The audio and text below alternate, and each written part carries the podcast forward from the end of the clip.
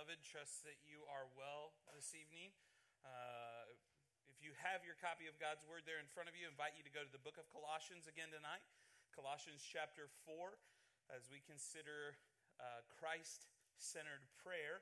Uh, if you don't have a copy of God's Word, there should be a Bible there in front of you. Uh, this is your first time in a church or uh, you don't regularly read from the Bible, we want people to be able to follow along with us as we preach through His Word. So uh, the should be able to find the passage on page 819 this evening, and the big numbers are the chapters, and the small numbers are the verses. Um, just want to make sure that everyone has the opportunity to follow along with us in God's Word.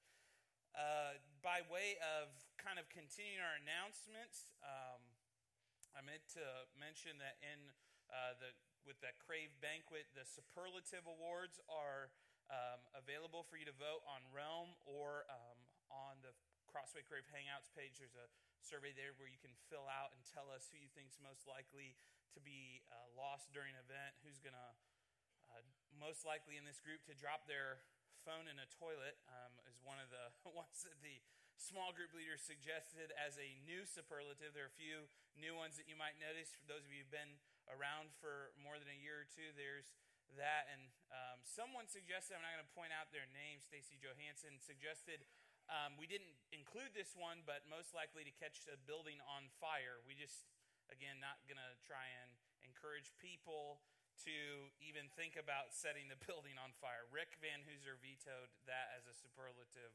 award. So, um, something about insurance. So, Colossians chapter 4 tonight. Uh, we're going to get ready to transition to a more serious time thinking through God's Word. So, if you're there, if you would stand with me as we pay honor to the reading of God's Word. Christ centered prayer. What does that look like? How does it work its way out? Colossians chapter 4, verses 2 through 4. This is the word of the Lord. Continue earnestly in prayer, being vigilant in it with thanksgiving. Meanwhile, praying also for us that God would open to us a door for the word to speak the mystery of Christ, for which I am also in chains, that I may make it manifest as I ought to speak. This is the reading of God's word, and we should praise Him and thank Him for preserving it so that we can enjoy it together. Let's pray together this evening. Father, we come before you tonight, blown away by the fact that we even get to do this. We think of Clay praying for unreached, unengaged people groups all over our globe tonight. People have never heard your name, uh, don't know anything about you other than they sense that there's a God shaped soul size hole in their heart that only you can fill, they, but they don't know the one that can fill it. So we pray that you would raise up from amongst us uh, people who'd be willing to go to the far reaches of this world to preach and proclaim and teach and admonish and call people to repentance and faith in you alone for the forgiveness of their sins. Father, we're not also unaware tonight that we're not the only people who are in Springfield. We're not the only people who uh, know the gospel and are proclaiming the gospel. Think of our friends at Second Baptist, and we pray that you would watch over uh, their congregation as they seek to find a new pastor uh, to shepherd them. Thank you for the faithful tenure of Dr. John Marshall there and his witness of faithfully proclaiming your word. And we just ask that you would rise and, and bring forward another man uh, that can herald and proclaim your word, that would get out of the way of who he is, much like I want to do tonight, and preach and proclaim your word. Also, think of our friends at Parkcrest Baptist Church and uh, the different staff members there Phil Housley, Blake Housley, Paul Ebert, and their college ministry there. We ask that you would make their ministry abound and grow, that they would be able to reach people that we would never be able to reach because of their influence and uh, what you have in store for them. And Father, as we turn our attention to your word tonight, to be challenged and think about how we pray and even how we would talk to you and what we would talk to you about and what should rise to the top of our priority list. I pray that you would ignite in us a desire, a zeal, a passion for prayer that we've never seen in our college ministry before. That we might be able to see a revival start first here, bleed into our church, see it bleed into our city. We would have a prophetic edge about us as we engage our campuses. And you might do mighty works through us, not for our fame, but for your glory. We ask these things in your Son's name. Amen. One of the things that I absolutely love about college students is your passion for things. I know that at times it may seem like I'm uh, coming down on you for your enjoyment of certain things. It's only as a result of trying to keep things in balance. But it is rather entertaining, and I enjoy watching and hearing and seeing and participating in the things that you're passionate about. Um, some of you will literally argue with each other about movies that have yet to even be thought up or come to the mind of creators and argue about who should play what roles in those movies that don't even hypothetically exist yet. And that to me is just entertaining um, because I've never understood how you could be that worked up about something that, for one, already doesn't exist, and even when it comes to fruition, still isn't reality. So, the passion that exists there, I've always been intrigued by the passion of the people who go to Comic Con. Like, I don't understand it, but I respect it. If you're willing to dress up as a Wookiee and to train your voice to be able to do things like Chewbacca and travel to places far from here to celebrate your love of all things uh, Star Wars and, and, and, your love of the, the Wookiee people. Um, man, like, I don't, I think you're nuts, but I respect your passion level. And you say, why do you respect your passion level? Because I watch year in and year out in, the in the areas where I'm passionate about uh, grown men lose their ever cotton picking minds over 18 year olds throwing around a leather ball filled with air. Um, so, like the passion level that exists, um, those of you, like right now, baseball is back in full swing, God's sport, um, and He is blessing and letting us enjoy that time. Uh, eating peanuts and cracker jacks like that's that's something that i'm passionate about i don't even really like this is the level to which I'm passionate about baseball. Like, I just enjoy it so much, I'm willing to listen to it or watch it. I don't even care who's playing. Yesterday evening, um, as we were, wa- I was waiting for us to start grow. I was in my office working on some things, and I listened to a game between the Syracuse Mets and um, the Pawtucket Ro- uh, Hens. I can't even remember their name. It's a AAA team in the Northeast. No one even here cares about them, and it's apparent because nobody's like woohoo. Like, but hey, Tim Tebow could play for the Syracuse Mets, so yeah, go Christians. I don't know. That's just weird. Anyway, there's a passion level that exists, and some of you find a newfound passion. You have newfound passions, like you didn't know that you were into them until you started dating the person that you're currently dating, and now you're into uh, all things HGTV or. Um, you're trying to fake that you understand what's going on during a Chiefs game. Like, so we understand that there's newfound passion levels, and that doesn't always mean that the girl is finding out more about football.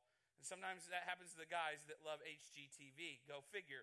But I have a newfound passion, a new thing that um, is consuming my time uh, to get out in the great outdoors and go fishing. And it's, I don't understand like it at all, but I'm trying to get better at it. And I say all those things to really to get to this point.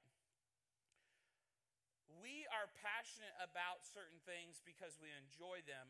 And I think there should be a correlation between Christians and some of the things that they're passionate about too. Like, you should be passionate about the things that you enjoy, but if you follow Christ, you should be passionate about the things that He's passionate about. You should be passionate about uh, His Word because it's written by Him, about Him, for us to grow in our walk with Him. You should be passionate about being involved in a local church because in Ephesians 5, he tells us that He died for the church. He gave his life for the church. That's the, the model that a husband is supposed to follow in loving and caring for his wife is the same love and affection that Christ had for the church. So you sometimes you'll run into Christians who are like, I really love Jesus, but I don't love the church. And it's I, I want to say this to all the love and kindness in the world. You love Jesus, but you don't love the thing that he loves.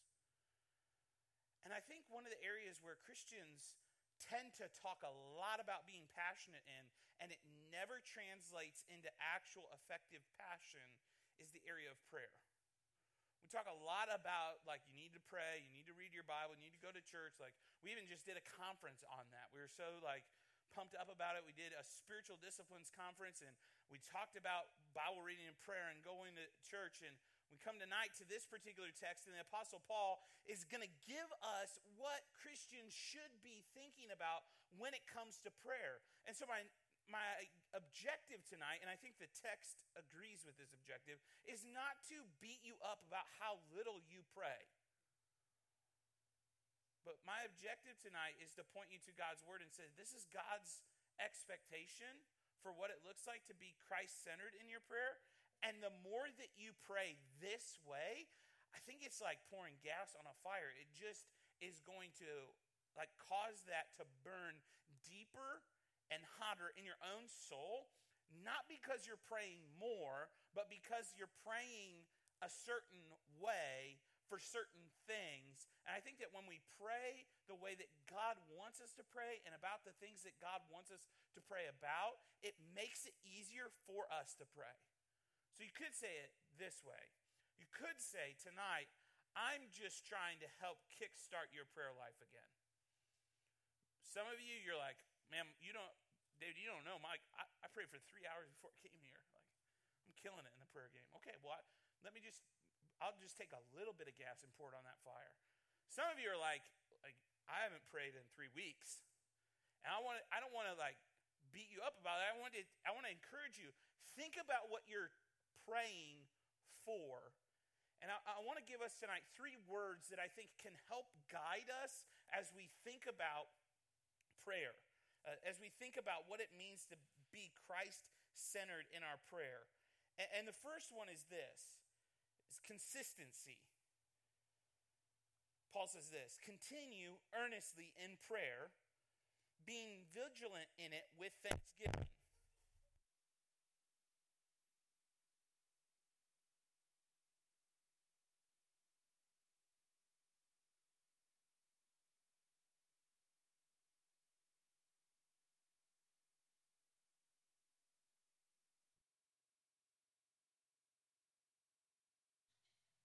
So he says this. There we go. He says, continue earnestly in prayer, being vigilant with thanksgiving. It's this continuing idea. So this isn't a, a startup. This isn't a you need to pray more. This isn't a well, you haven't been praying. This is an expectation that you would be continuing in what you're already doing. Now, we know that it's easy to talk about prayer. It's easy to preach about prayer. It's easy to tell people, you need to pray. But it's hard to actually do it. I'll just confess, it's hard for me to do it. I, I think a lot of times, man, I need to pray more. But I think a lot of times it's not just praying more, it's just being reg- a regular pray, a, a regular prayer warrior is what needs to happen. I need to be in the regular habit of praying. But I, I I'm never going to pray more than what I am right now. And and I think a lot of us are thinking, I am I'm just like I'm terrible at this. Instead of trying to pray for three hours a day, like Johnny Super Christian, and being discouraged by that, why aren't you just setting out a regular time and setting that aside and saying, okay, I can't pray for three hours because my mind races everywhere going to pray for 10 minutes. And we're blocking and, and segmenting off different times throughout the day to think about it. And he says, continue earnestly in prayer. So it's a high level of engagement, it's a high intensity level. It, it's a level of intensity that honestly is miss, missing in a lot of Christians' lives when it comes to prayer. And we could say it this way it's a lot of, um, it's a lot of just, we're just not very committed to following Jesus. Just being honest tonight. Like, we'll, we'll pray when it's convenient, just like we'll read our Bible when it's convenient, just like we'll come to church when it's convenient. We'll be involved in sharing the gospel when it's convenient. And that's not the idea that's carried here in this particular text, specifically about prayer. And I think if we honestly don't desire to talk to God, I don't think that we're going to desire to talk to other people about Him. We wonder why our evangelism efforts are down. We wonder why our Bible reading's down. It's not because we are spending too much time praying, it's because we've never prayed, and so we're not ready to go. There's an intensity level that comes with being sold out to prayer that when it's carried over into other areas, it brings with it a natural level of intensity. Like, I can't read my Bible because I'm not praying. Why would I want to, again, why would I want to read something written by someone I don't want to talk to? I'm just going to be real honest with you. In the world of theological education, if there's someone that I disagree with or I don't like because they're arrogant or a jerk or whatever comes along in the world of publishing books, I'm not going to read their book.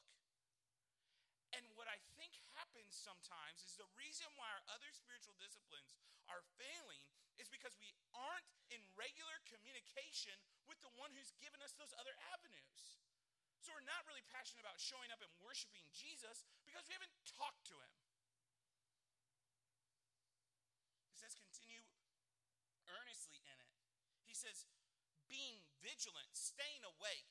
Now, anybody who's prayed for long periods of time know that being vigilant and staying awake is already a large task. But that's not what Paul's talking about. He's not saying you guys are falling asleep while you're praying. Stay awake, like uh, drink a Red Bull or drink a Monster Bang or whatever to stay awake so you're ready to go. Um, he's not carrying that idea, though. I don't think that that would necessarily be a bad thing unless you're one of those people like you take three drinks of it and like you're wired. You're like the coffee drinker who's like, I've had half of cup and I've written like 18 pages in my journal because I'm just wired for sound now. Th- that might be helpful or less helpful depending on who you are, but that's not what Paul's talking about. He's saying there's an intensity level to which we're praying that it's not just only during these particular times, but it's when a situation arises that we immediately jump into prayer. We share the gospel with someone on our campus and, and they don't respond the way that we want them to. And rather than in the moment while they're walking away, feeling discouraged or disappointed or frustrated or angry with them, what would it look like if we were so vigilant in our prayer that we immediately just stopped and prayed that the Holy Spirit would awaken their hearts to the truth that they had just received? Last night we went and I was convicted about this today as I was thinking about this very idea. Last night we went to Missouri State and um, we, we do mass distribution, try and invite people to come and be a part of our college ministry. And uh, we, we handed people uh, in less than, a, right around an hour, maybe a little less than an hour, 125 New Testaments with our invite cards and those inserts from Operation Invitation. But I was convicted, I was thinking about this. How many times did I just hand someone or drop off a New Testament with them, and then I'm just immediately looking for the next person rather than asking, God, we've just put something that can change their lives in their hands. And I'm asking that you, through the power of your Holy Spirit, would help that person read that word and come to saving faith. But again, that's being vigilant. It's looking and, and watching and, and looking for the opportunities that we might have. And we do it with a certain attitude. He says, with thanksgiving. Because, like, this is an attitude of gratitude that is driving us in, in, into why we're praying and, and why we're considering and why we're doing what we're doing is because we're thankful that the, the same God who brought us from darkness to life would do that with the people that we're trying to see come to know him. I think a lot of times, and I, I'm guilty of this this as your pastor, and I, am going to repent of it tonight, and, and I'm going to ask you to help me with it. I'm guilty a lot of times of us trying to do stuff and then praying instead of praying and then doing stuff. I was reminded of a quote by Bunyan, great Baptist Puritan, who said, You can do more than pray after you have prayed, but you cannot do more than pray until you have prayed. We wonder, man, we, don't, we just don't seem to have any power. We don't have any power. Holy Ghost convictional power. We want that prophetic edge to be able to, like, in the middle of our bio class, when the, when the professor starts to push against the idea of a creator, we all want to be the person who's like, stand up and is like, does the movie thing and like, God's not dead and like, let everybody have it and just, what's up? Everybody comes to know Christ and people are like weeping and they're like, I just got saved in bio one because this guy just got up and just, he rebuked the professor. He said, in Jesus' name, be free. We laugh, but we do, we do want some level of that prophetic edge, but it, we, we wonder why we don't have it. It's because we're not tapped into the power. It, it, it's like the person who it's like the person who tries to, to, to use the vacuum cleaner figure out why it's not working, and they take the whole thing apart and put it back together, and they're just so f- flustered And then they realize it's not plugged in, so that's why it's not going to work. We'll take apart ministries. We'll even kill some of them. It's just not, it's not reaching people. We're not seeing fruit from it. Reason why we're not seeing fruit from it is not because it's a bad ministry. Maybe it's because we're tapped into our power and not God's. And that's my fear for our college ministry. We've got teams, and we're going to bring more people. We're going to let them do more stuff, and we're going to try and enlarge our witness and see campuses transformed and We're going to put small group leaders and adult leaders, and we're going to bring people to know Jesus all through our own power. Friend, we can't do that, and I can't do it, and I needed this message this week just as much as anyone sitting in here. That outside of the supernatural working of the Holy Spirit, we will not see anything accomplished for God's glory because we're doing it for us and not for Him. We're doing it in our own strength but you can't start until you're actually doing it. So we have to be people who are consistently praying. If I were to ask you tonight, right, scale of 1 to 10, with 1 being you're terrible and 10 being you're like Billy Graham's baby, like, um, which I guess would be just Franklin Graham, but um, where would you rank the consistency of your prayer life? What needs to change tonight in the area of just your consistency. Maybe you need to block off a time. You need to bring a friend in to say, hey, text me and see if I've prayed today. And not a guilt trip prayer, but just checking in, and we're mutually helping each other this way. What needs to change for your prayer life to be more consistent? Second word that I think is really helpful for us to think through Christ centered prayer is the word opportunities. Verse 3 Meanwhile, praying also for us that God would open to us a door for the word to speak the mystery of Christ, for which I am also in chains. The Apostle Paul prays for more opportunities to share Christ. I don't want to be unkind or rude here, but notice the Apostle Paul doesn't ask them to pray for his well being. He doesn't ask for him to pray for a sick relative or Timothy's cat that has to have gallbladder surgery.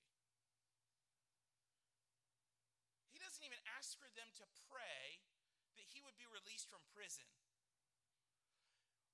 If I was in this situation, and if you were in the, this situation in a first century jail, which is basically equivalent of digging the side out of a hill and throwing you in the ground, I don't know that there are many of us who wouldn't include on our prayer list to the people groups who are supporting us in our mission endeavors, please pray for our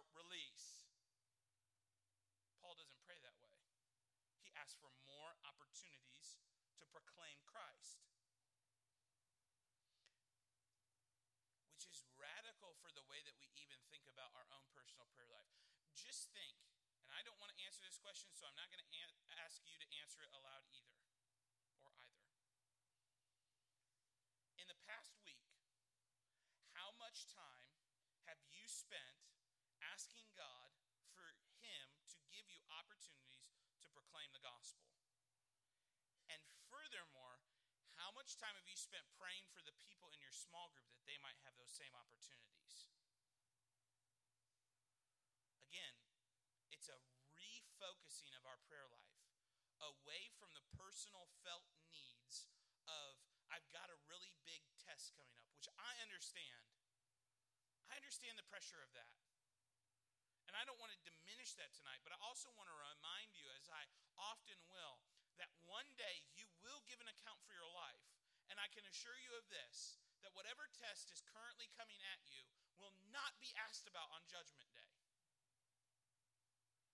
And to the shame of our parents and those who have overvalued education, far too often we'll be more ready to give an account for that than we will be for what we've done in proclaiming the myself included. And so this um, really burdened me, and in my personal Bible reading this week, I came across a passage of Scripture that is going to serve as what I'm hoping we will, and we've named it, so it's too late now. We've already, we're, we're in. I want to challenge you with this. I nor- normally give you direct application to try and ask you questions. But I want to lay before you what we're going to call the 433 challenge.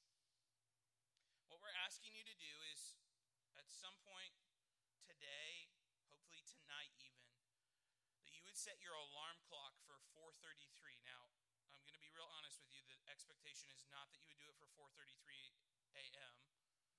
Because most of you, the only time you see 4:33 a.m. is if you stayed up through the night playing video games or watching Netflix.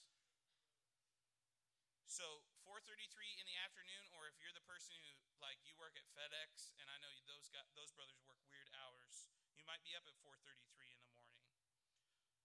But from 4:33 to 4:38 every day, I'm challenging our college ministry, starting with the pastor, me, myself, to start here 433 to 438. John chapter 4, beginning in verse 33. If you flipped over there, if not, you can listen to me read it. Therefore, the disciples said to one another, Has anyone brought him anything to eat? Which I think is just the reason why we're starting here is because the disciples, just like us, are constantly consumed with the wrong thing. The disciples here are worried that Jesus has some actual food. So starting in John 4:33, we need to be reminded that just like the disciples, our focus and our attitude can be on the wrong thing. Verse 34, Jesus said to them, "My food is to do the will of him who sent me and to finish his work. Do you not say there are still 4 months and then comes the harvest? Behold, I say to you, lift up your eyes and look at the fields, for they are already white for harvest. And he who reaps receives wages and gathers fruit for eternal life." that both he who sows and he who reap may rejoice together. For in this the saying is true one sows and another reaps. I sent you out to reap for that which you have not labored. Others have labored, and you have entered into their labors. So the challenge before us as a college ministry is every day from 433 to 438 to pray five minutes that the Lord might give us opportunities to reach people and to sow the seed of the gospel. Because what the key to this whole passage is, is actually not the fields are white to harvest, which is where a lot of people will belabor that point. But it's actually in verse 38. I sent you to reap that for which you have not labored. Others have labored, and you have entered into their labors. In other words, sometimes we're going to bear and pick the fruit that we have spent zero time laboring for because of God's goodness and his graciousness towards us. And perhaps someone might be able to reap the harvest that we've labored for that we never get to see the result of. Which begs the question how hungry are you for revival if it came to the church down the street? This cannot be about us. This can't be about Crave College Ministry being the biggest college ministry in the city. This can't be about us and our fame and our glory, because if it is, then this is what we'll be, and forever that will be it. But if we will get out of the way of it being about somebody getting recognition for being the greatest or the most spiritual. Remember, this is what got the disciples into so much trouble with Jesus. They would argue about who's going to be the greatest in the kingdom. And then Jesus would walk up and they would like, shh, shh, he's here. And it's just another good reminder that they didn't get that he's God. He knows what you were talking about. This can't be who's going to be the greatest in Springfield or the greatest on Missouri State's campus or OTC or SBU or BBC or who's going to be the greatest at whatever. It has to be about the fact that we're praying that God would give us opportunities to see people come to know Christ because their greatest need is not to become a part of our college ministry. I just want to remind us of this often. God, I'm grateful for you. I love you. I'm thankful to be your pastor, and I want to continue to do that as long as the Lord will allow me to and is keeping us here for. But people's greatest need is not to become a part of our ministry so that our ministry can become great. People's greatest need is for Jesus Christ. Because apart from Him, they will spend eternity separated in a real and literal hell. Because their greatest need is to come to a knowledge of the fact that they are sinners just like us who needs God's grace, mercy, and love in their life to redeem them from their sins so they can be set apart from the kingdom of darkness to the kingdom of light. And if we lose that, then there's no reason for us to assume that God would bless us. So it's changing the way we think and what we pray about, begging God for, to give us opportunities to proclaim the gospel. Much time are you honestly spending? I, I, I hated this text this week. Not because I hate God and not because I hate Paul and not because I hated it because I was convicted. I hated it because it was stirring me up to realize that despite all my efforts to be a good pastor, I'm trying a lot of times to do it in my own strength. Even opportunities to share the gospel. Detrimental to what we're trying to accomplish. I was convicted because there isn't much time that I spend praying for others to have opportunities to share the gospel. It's kind of reframing. I've, I've really struggled. I, I, I wanted to be the pastor who's texting everybody all the time to, what, how can I pray for you? I'm thinking of you. I love you, which I do. I think of you a lot. I read through our roll sheets on a regular basis and, and try to remember to pray. I, I'm just not good at it because I'm not committed to it as much as I should be. And this text got all over me. But it's changing the way that I even think about texting you as students. Instead of asking you, How can I pray for you? just texting, I'm praying certain Bible passages over you today. Because your greatest need is not to ace your chem final greatest need is to be able to speak the gospel to the person who you sat next to for the last 15 weeks in that chem class that knows that you're a Christ follower, that knows that you go to Crossway, that knows that you're involved in a college ministry. So it's changing the way that I even think about praying for you. And I hope and pray that it changes the way you think about praying for me. That you would regularly be praying for me and our adult leaders and our small group leaders that we would lead out this way. That we would have a deep hunger. That together we would collectively pray. Because we're just burdened that, what is it, 27,000 students now at Missouri State? 8, 9,000 students at OTC?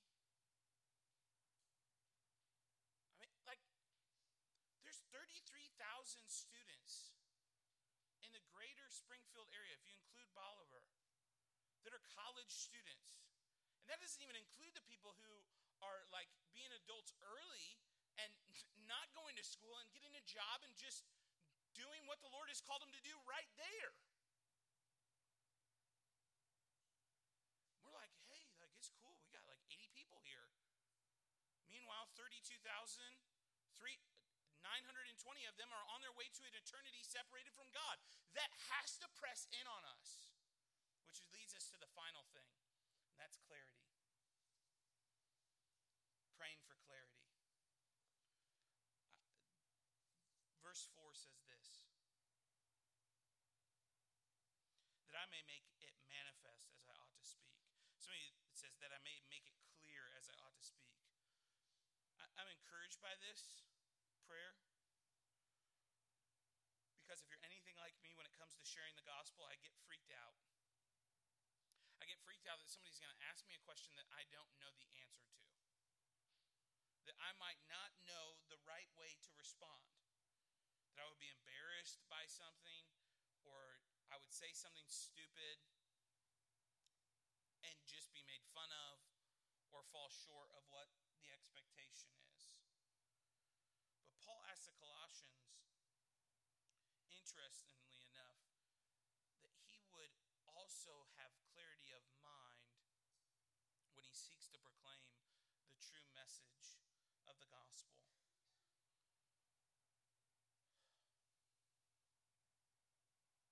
I, I, I want to sympathize with every person in here who has ever felt inadequate when it comes to sharing the gospel. And just remind us all that we all need this in our lives for people to pray for us, that we might remember this, that we might remember what it means to follow Christ, and that we get asked a difficult question, that if we don't know the answer, that we would be humble enough to say, like, I, I don't know. I don't know. I was encouraged by that. Uh, I watched some funny YouTube videos that are only funny to me and uh, probably really only funny to me. I was reminded of this as asked, like, do you get nervous when you go on to Larry King Live or CNN or you're on Face the Nation and they ask you a question that you don't know the answer to? He said, no, not really, because honestly, I have the best answer. I don't know anything about that, but I do know this. And leads into a gospel presentation. None of us this week, I think, have the fear of, unless there's something that I don't know, that we're going to have an appearance on Face the Nation or who knows what other political TV talk show that we're all being invited to speak on. I know I'm certainly not invited to speak. Maybe you are. But I'm praying that the Lord would give me clarity of mind. And I'm praying for you that He would do the same thing while you're on your campus or you're at your job. And that one friend who likes to ask you difficult things because it's like funny, it's like stump the Christian time at work. Maybe you don't experience that. I had that at some of the jobs that I would work at. Not so much here anymore Uh, they don't do that a lot here, um, thankfully. And I just want to encourage you. Maybe instead of being tripped up by all the different questions by the one guy at your wants to like put everybody down, maybe this week your answer is I don't know anything about that, but I do know this that you and I share something inherently in common. That we're both sinners. And we share that with everyone who works here. There's not one person in here who's a holy Joe or perfect or doesn't need Jesus Christ. And I do know this that apart from Jesus and Him coming and living a perfect sinless life and being a perfect and sinless sacrifice for my sins, I would spend eternity separated from God. But God, being rich in mercy and love towards you and me, was willing to humble Himself and become obedient to the cross and this weekend, we actually celebrate that on a Friday, he was killed, was put to death. He laid down his life. And it may seem odd to you that we call it Good Friday, because it is, but to us, it is a Good Friday because the sacrifice and the blood of bulls and goats is never sufficient. All those Old Testament sacrifices that you love to bring up, they were never sufficient.